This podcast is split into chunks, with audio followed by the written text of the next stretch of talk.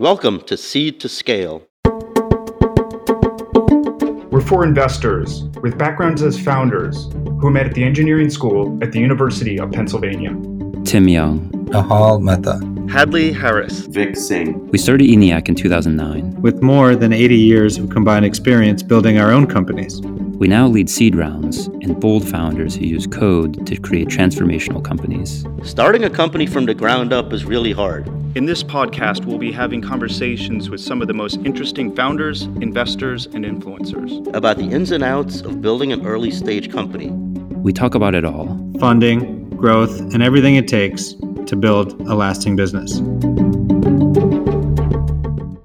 Hi, everyone. This is Hadley Harris, co founder of ENIAC Ventures. Today on the show, I have Renaud Visage, the co founder and CTO of Eventbrite. Eventbrite is a leading global ticketing and event technology platform. He founded in 2006, took it through the financial crisis, and then all the way through their IPO last year. I got to know Renaud when we worked together as he was an outside board member in one of our portfolio companies, Snips. And I've really enjoyed building a relationship with him over the years as he's become very involved with a bunch of startups as an advisor and investor.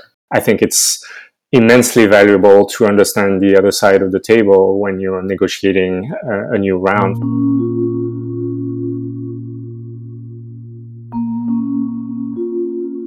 Hi, Renaud. Thanks for being on the show. Thank you for having me. To start off, we'd love to hear a little bit of your background and how you got into the world of tech startups. Yeah, sure. It's been a, a, long journey. I started my career as a civil engineer, so that's what I studied in engineering school. I moved to San Francisco in 1996 from France uh, to work as an environmental engineer, which I did for a few years. It was right when the web started taking off, so I, I got really interested in all the stories I was hearing about all these wonderful companies that were emerging and two weeks later were IPOing. So I, I got really interested in, in the technology that all these companies were using and started thinking about what to build in a product. So I built a few prototypes just to learn the basics. And then in 2000, I decided to switch careers. I think I posted my resume on Craigslist, and two weeks later, I was starting at a photo sharing company in, in San Francisco. I joined, I was employee number 30, I think. And in one year, we went to, from 30 to 120 and back to 10. So we caught the uh, end of the dot com era in, uh, in dramatic fashion, I would say. Um, but I learned a lot in the process and I kept working for Sony for a little while until the end of 2005 when I met uh, Kevin and Julia Hartz. Kevin had been a successful entrepreneur already and he was thinking about building this event management platform based off PayPal uh, to do payment processing. We just started to working together on this project. It was 13 years ago now. That just must have been an incredible journey going from founding a company through IPO that, that's relatively rare. Tell us about that journey. I think it would be really helpful for our listeners. At the beginning, we, we really bootstrapped the company. So, with the three of us, with a couple of interns here and there for about two years. So, really trying to find product market fit.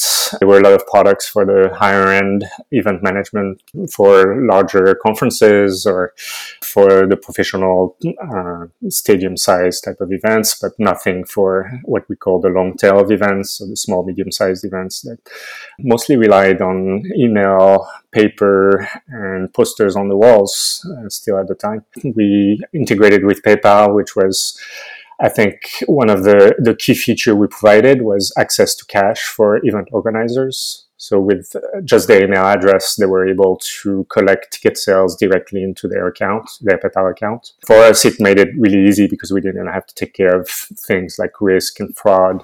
So for a couple of years, we uh, bootstrapped. Kevin invested some of his money from his past ventures into the company, and uh, we found product market fit pretty quickly. There was a real need for our service uh, we started become becoming popular with uh, tech events in, in the valley especially and then tech events in new york and london and then other types of events. So at the end of 2009, 18, uh, 2009 sorry um, that's when we raised our series a uh, with sequoia and then started hiring aggressively since then to go through all the different stages of growth that we've experienced since Curious what some of your biggest learnings have been, I mean, through this experience, and, and they're probably pretty different from the early stages of the company through as you guys have been scaling over the last, you know, last five years especially. What are some of those learnings from both of those types of times within the company?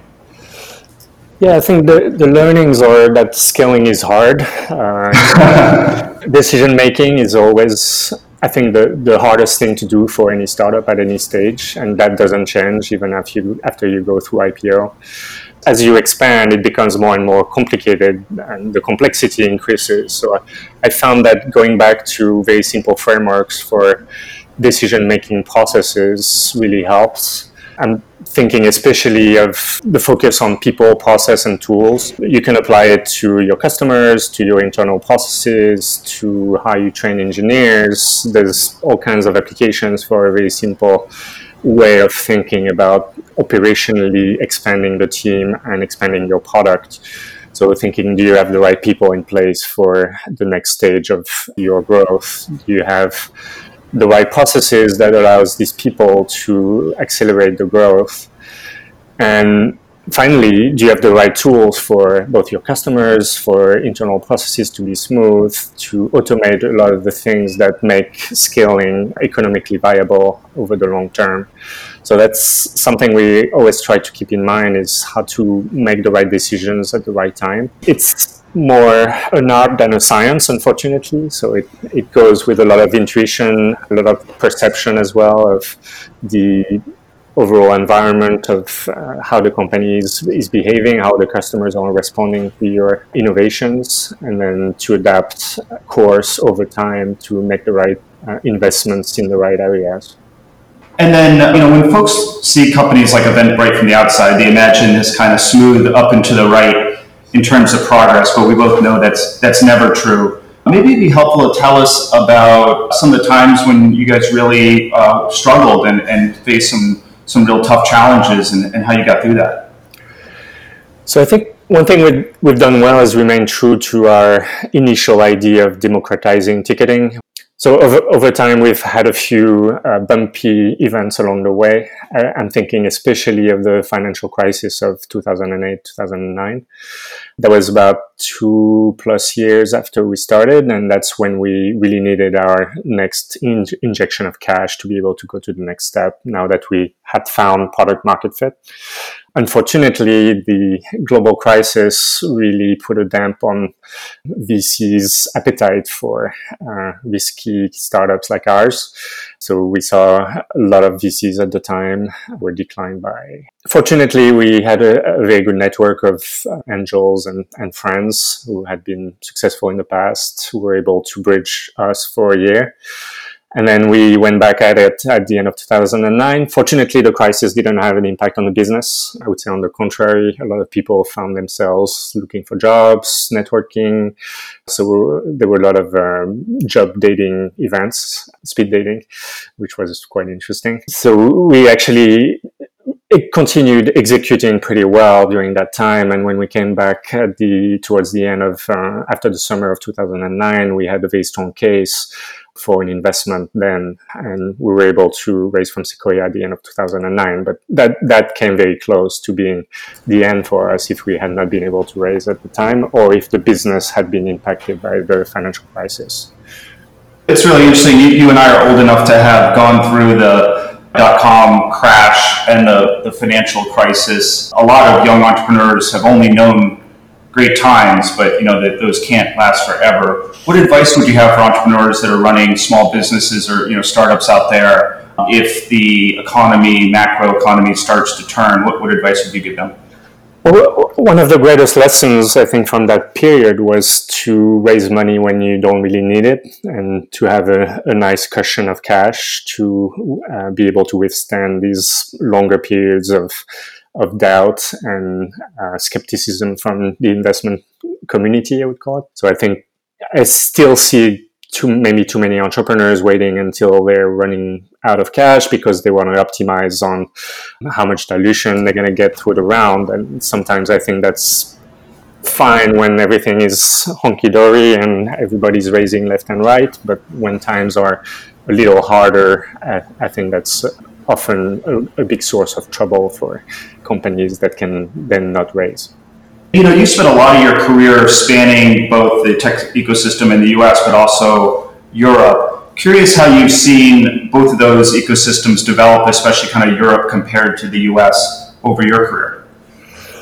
Yeah, it's been uh, very interesting in Europe. So I started spending a lot more time in, in Europe when we expanded into uh, different European countries with Eventbrite. We started in 2011. We launched the UK then. And I kind of, as a European, felt the responsibility of evangelizing a bit uh, the company. And at the time 2011 2012 it was a very immature ecosystem i would say. A lot of desire to uh, be an entrepreneur but very few role models very few successful exits at the time. Um, so we could see the the beginnings uh, but we i felt there was a long way to go before uh, we were going to catch up fortunately i think they, they were a lot of programs put in place both by governments and by the local ecosystems to really shore up all the different pieces that are needed for healthy ecosystems. And, and I could see that in London, in Berlin, in Paris, in Stockholm. I think investments in 2012 were like 4 billion now they're at 25 billion if i take france for example i think in 2011 there was one little space in the center of paris that attracted most of the startups. Now we have uh, Station F, which is one of the largest building hosting a thousand startups in it, started by Xavier Niel. There's government programs left and right to help startups, but also scale ups to get to the next stage, to get, create the next unicorns in Europe. So there's tremendous energy. There's a lot of appetite for risk now that didn't exist at the time, especially on the investment side. I, think what's a few things are still missing compared to the valley, like the quality of of the people who can scale up. Uh, still too few success stories that have scaled to billion or 10 billion dollar valuation. So there's, I think, a, a, talent war that's coming to attract the right talents for all the scale ups that we're uh, creating today in, in, Europe. You spoke about just not having as many entrepreneurs that have scaled companies, and, and you see that a lot even with smaller or burgeoning ecosystems in, in North America. As an entrepreneur who's thinking about starting a company, maybe they're they're in Europe and they're trying to decide whether to start in Europe or, or try or move to the US. What, what are the pros of starting off in Europe? I think the main pro is is the cost basis. I mean, it's so much cheaper to start a company in, in France compared to Silicon Valley very uh, successful engineers that are being trained by the best schools and they're at salaries that are much much lower to what we're seeing in the valley. We have a, pool of very talented young people who want to be uh, working at startups. And that's incredibly exciting i think for the ecosystem. And then, in addition to being CTO at Eventbrite, you're involved with a bunch of different companies as an angel investor. You've invested on behalf of some, some great uh, venture funds, independent board member, how, how we first met. How do you compare those different roles in terms of what you really enjoy about them and, and kind of why you're doing so many different things? I found that I'm very interested in the operational pains and not just on the technical side. So th- that's what attracted me to work with some VCs. I-, I wanted to understand what was like on the other side. How are the investment decisions made? What are the criteria that go into that? Because I, I think it's immensely valuable to understand the other side of the table when you're negotiating a, a new round, for example, for um, the startups that I'm working with. But it's very, very interesting for me to understand the challenges, um, to bring a unique entrepreneurial experience to the table that some of the investors don't have because they've been investors for most of their life. And when you're considering getting involved with a startup, especially these very young seed stage startups, are there certain attributes you're looking for, either as a marker for future success or because you think you can really have an impact on, on them? I think, especially at seed, the main question is are these people the best people to solve this problem? Uh, I think the founders, and I know that's what a lot of investors say, but the, the success long term of most of these companies will rely on the internal motivation that these founders have to crack the problem that they're uh, tackling. And do you find, especially with entrepreneurs that are very early in their journey, that there's a piece of advice or a couple pieces of advice that you're often giving them? I think it's both to be to take your take your time and then be very aggressive once you've found when you've cracked the problem. So take your time building the MVP, making sure it's answering the right question that your or the right pain points that your customers have. Take your time validating that the way you're selling or your pricing is the right one in the market.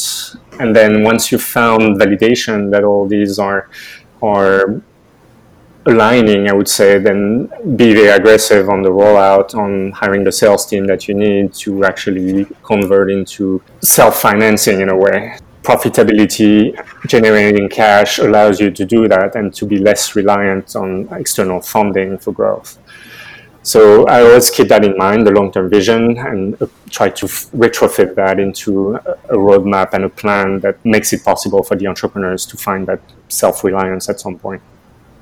Yeah, that's really interesting because it you don't see that as much, especially with kind of the stereotypical Silicon Valley mentality. But going back to our conversation or our questions about the you know potential macroeconomic turn at, at some point, that's going to become more and more important, and, and entrepreneurs that are thinking that way are, are, more likely to be able to get through that. Well, especially at seed stage when you you have room to experiment, and maybe there's a slightly better, bigger opportunity right alongside where you started and if you don't talk enough to your customers or take the time to really get the lay of the land of understanding the industry you want to get into. I think you're losing an opportunity to maybe tackling something bigger. Um, so that's where taking your time within limits of course because you don't have unlimited funding at that time but sure. uh, to be patient on hiring for example maybe you don't need a full sales force yet because you're still iterating on the product id so all these elements, like keeping them in, in, in mind for them to be as good as they can be for the next round. All right, we're going to do something I call the lightning round. I, I kind of stole it from my friend Harry Stebbings, but I think I gave it a, a cooler name. I'm going to ask you a bunch of quick questions and just give the response that first comes to mind. All right. What's the primary reason that startups fail? I think beyond the obvious reasons like running out of cash or not finding product market fit, I think the primary reason why a lot of startups fail is fear. Fear of going too fast, fear of raising too much money and not doing not knowing what to do with it, fear of spending too much. I've seen that quite a few times. And in, in general, fear of failure. Um, I think that still slows down a lot of entrepreneurs that and I think the best entrepreneurs, the ones with experience, put their fears aside and, and just focus on aggressive execution once they find that product market fit. What's a sector or space that the market is bearish on that you're bullish about?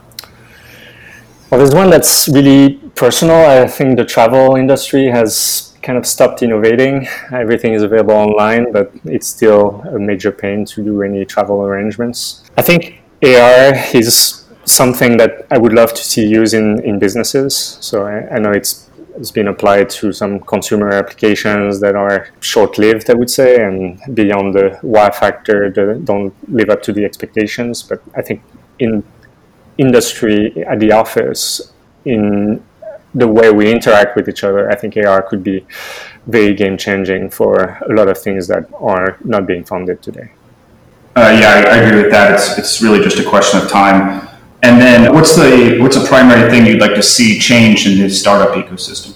Directly from my experience, I would say it's it's the lack of support and attention to non-CEO founders from VCs mostly. I'd say there's way more emphasis being put on the CEO founder. And I was at a small dinner with other non-CEO founders uh, a couple weeks ago in, in San Francisco, and we all had the same observation. Like a lot of time and energy spent on coaching and helping the CEO founders become better at their jobs, especially when you take someone who it's, for who is the first entrepreneurial experience. But for non-CEO founders, there's actually very little, and that's why I'm also working with Point Nine Capital because they have a founder summit where all the founders are welcome, and that is truly a great experience for them coming there, being able to network with their peers, getting training directly on their subjects. I think all founders want to get better in their job and grow and become the leaders that they can be inside the organizations. And I think it's a lost opportunity not to invest in them as well. Yeah, no, I think that's a great point. That's something we saw as well. And, and one of the reasons we always include all the founders in, in all of our events and in, in our platform. And then finally, what's your favorite tech company that you're not involved with? I think right now, for me, the most impressive tech company is SpaceX.